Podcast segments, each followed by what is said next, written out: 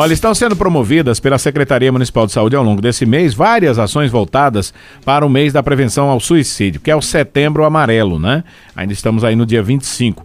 Vamos saber um pouco mais, né, dessas ações, desse assunto, conversando hoje no Vídeo Saúde com a coordenadora de saúde mental de Caruaru, Gislaine Oliveira. Gislaine Oliveira. Gislaine, bom dia. Seja bem-vinda aqui ao nosso Vida e Saúde. Bom dia a todos os ouvintes. É, eu gostaria de dizer que é muito importante né, esse espaço aqui. Como foi dito, eu sou Gislane Oliveira, estou na coordenação de saúde mental aqui do município de Caruaru. Sou psicóloga de formação, né? Uhum. E esse mês, né, setembro amarelo, alusivo à prevenção né, contra o suicídio, a Secretaria de Saúde tem fomentado vários momentos né, de, de debates, de discussões, mas acho que o mais importante nesse momento é a, gente falar sobre vida, né? Uhum. Sobre a importância da manutenção da vida e dizer que as pessoas né, que encontram-se em sofrimento psíquico, né, que estão enfrentando alguma dor, algum momento difícil, né, de perda, ou de alguma dificuldade maior que de alguma forma está atingindo a sua questão psíquica, Gislane? É, perdemos. Tá Opa, agora sim, agora estou lhe ouvindo. Tinha perdido o sinal, mas você voltou. Pode concluir, Gislane. Tudo bem. Como eu estava dizendo, né, o município de Caruaru tem uma rede robusta né, para o cuidado da saúde mental. Vamos com dois centros de atenção psicossocial, que são os CAPs, né?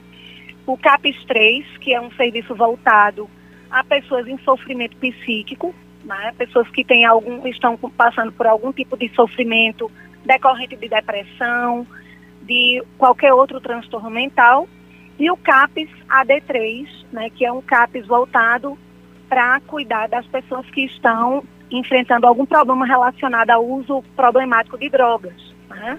Uhum. Nós também temos dois ambulatórios né, psicossociais, que é a UAP, que agora está situada ali no complexo, né, no complexo de saúde, e o ano infantil juvenil, onde a gente dispõe né, de atendimento psicológico e atendimento psiquiátrico, e dispomos também de uma equipe é, multiprofissional que vai poder estar tá ouvindo e acolhendo as pessoas que precisarem desse cuidado. Ô, ô coordenadora, é, até o momento, né, como é que tem sido a adesão da população a essas atividades? O balanço é positivo? O balanço é muito positivo. Né? As pessoas estão, na verdade, precisando serem ouvidas e acolhidas no seu sofrimento. Né? Uhum. Onde a gente tem uma série de, de dificuldades, enfim, o desemprego, né? a, muitas vezes a doença, a perda de um ente querido, tem, fazer, tem feito com que as pessoas sofram, né? E ter um, um lugar, um espaço para falar sobre esse acolhimento, esse cuidado. E de que se as pessoas precisarem, que elas peçam ajuda, tem sido muito positivo. Né? O município, a Secretaria de Saúde está fomentando esse, esses espaços de escuta e de cuidado. Uhum. Ô, ô, ô, coordenadora, é, quem precisa né, dessa, desse tipo de ajuda, desse tipo de serviço? A senhora já falou os CAPs que estão em funcionamento para realizar esse serviço. Agora, é, esse serviço de apoio psicossocial, ele pode ser buscado durante todo o ano né, no, nos CAPs que a senhora já trouxe para a gente aí? É, eu trouxe os serviços de forma, de forma específica, uhum. mas toda a rede de saúde, a RAP, né, a rede de atenção psicossocial, ela está disponível durante o ano inteiro para o cuidado do sofrimento psíquico, até porque as pessoas não sofrem apenas no setembro amarelo, né? Isso é algo que a gente faz durante todo o ano, principalmente na atenção básica, né?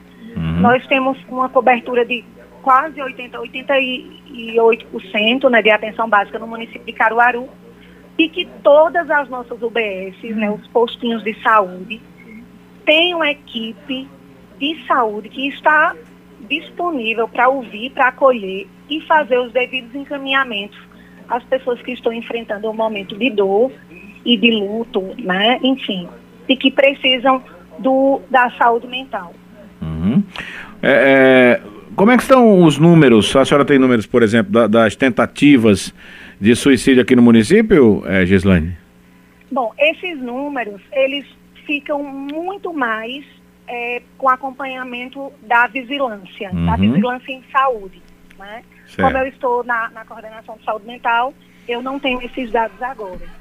Mas a vigilância de saúde, sim, ela, eles podem estar tá passando para vocês em outro momento, acho que cabe. Uhum. Trazer o pessoal da vigilância em saúde para poder conversar aqui com vocês na rádio. Certo. Me, me, me diga o seguinte: é, hoje ainda, né, a, a, a, maior quantidade de casos ainda está entre na população mais jovem, daqueles que procuram aí os CAPs, os serviços especializados? É muito relativo, né? Enfim, todas as idades a gente tem recebido essa demanda, mas acho que nos quatro últimos anos a faixa etária da adolescência para os jovens tem crescido de forma significativa. Né? A gente precisa muito estar tá debatendo e conversando sobre a prevenção do suicídio em todos os espaços, na educação, né, sobretudo, nas escolas, né, e nas nossa, nos nossos dispositivos de saúde também. A gente precisa né, divulgar essa máxima, se precisar, peça ajuda, né? Porque uhum. as pessoas que estão num sofrimento intenso, né, é, e que estão pensando em morrer, que estão atravessando, é um sofrimento. Né? As pessoas não querem, de fato, tirarem a vida, mas elas querem alívio, alívio do, da dor e do sofrimento.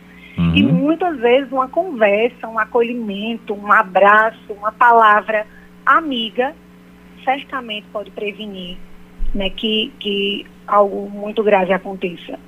Falando nisso, né, como é que funciona esse serviço de escuta aí do, do Centro de Valorização da Vida, hein, Gislaine? Bom, o CVV, né, um serviço 24 horas, que o, o, o telefone é 199, você pode estar ligando e prontamente, a qualquer momento do dia ou da noite, você vai ser escutado por um profissional, né, especialista, que vai poder fazer esse acolhimento e dar os direcionamentos necessários para a pessoa que está precisando desse serviço. Certo. Ô, Gislaine, é, vamos falar um pouquinho dos sinais que a pessoa, às vezes, ela é, que já está com aquela ideia de suicídio, né, ela pode dar, que as pessoas de casa podem é, prestar atenção mais nessa pessoa. Que sinais são esses que essa pessoa é, já dá quando está com essas ideias suicidas? Bom, comumente né, as pessoas vão falando de um cansaço, né, que, que estão cansadas da vida, que não aguentam mais, que parece não ver mais sentido em permanecer aqui, né? Uma coisa muito, um sintoma muito de depressão mesmo, né? Então a gente precisa ficar muito atento a esses sinais. Né? Comumente as pessoas que estão pensando nisso, que estão com ideação suicida, elas dão esses sinais através da fala, né, de comportamento. Hoje a gente tem visto muito na coisa da rede social, né? Quando a pessoa começa a fazer postagens né, de, cunho, de cunhos mais deprimidos, né, falando que está cansado, que não aguenta mais o sofrimento, na né, coisa do isolamento social e também né, a coisa do, do comportamento autodestrutivo. Né? Se a pessoa está tendo um comportamento de se autolesionar, de se autodeprimir, né, de se colocar para baixo, aí já deve ser levantado uma lanterna para a gente. Essa pessoa está precisando de ajuda. E a conversa é o melhor caminho. Né? A disponibilidade, né, dizer eu estou aqui, eu estou com você, vamos lá, vamos procurar ajuda psicológica, né? Os serviços né, que nós temos de, de atendimento psicológico têm sido muito eficazes nesse processo. Né? Quantas pessoas que estavam com ideias né, de morte tiveram a oportunidade de conversar com um psicólogo, com um psiquiatra e conseguiram entrar em tratamento e estão bem. Né? O que a gente precisa fazer é reduzir essa coisa do preconceito né, social que tem muito a ideia de que quem vai para o psicólogo é louco, né? E que eu não sou louco. Enfim, a gente precisa derrubar esse estigma para que mais pessoas sejam salvas, mais vidas sejam salvas. Ô, ô coordenadora, para a gente finalizar, quais são os fatores de risco que pode levar uma pessoa, por exemplo, a, a ter essa ideia suicida de tentar tirar a própria vida?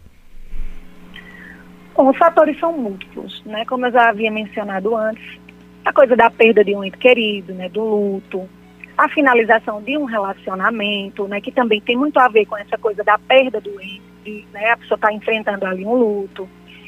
A coisa da perda do emprego, né? A pessoa está desempregada hoje em dia, né? Um fator de risco, né? Para o suicídio, dentre outras questões, né? Um transtorno mental, que muitas vezes a pessoa tem um transtorno, mas não tem um diagnóstico, e ali está num sofrimento intenso, né, por conta de uma depressão, né, de, de um transtorno de personalidade, enfim. E quando não diagnosticado, né, a pessoa fica suscetível a esse tipo de pensamento, de sofrimento e de dor, e leva ela a pensar que não vale mais a pena viver.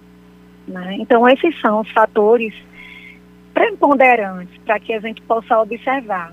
Se você acha que a pessoa ela está destoando do que naturalmente ela era, né? se ela está tendo discursos de tristeza ou está fugindo da realidade, enfim, é hora de procurar uma ajuda profissional. Ô, coordenadora Gislane, para a gente dar entrada, né, por exemplo, para a pessoa ir para uma atenção especializada como essa que a senhora já trouxe para a gente aí, ela primeiro precisa passar pela unidade básica de saúde ou ela já pode ir diretamente ao CAPS procurar essa ajuda especializada?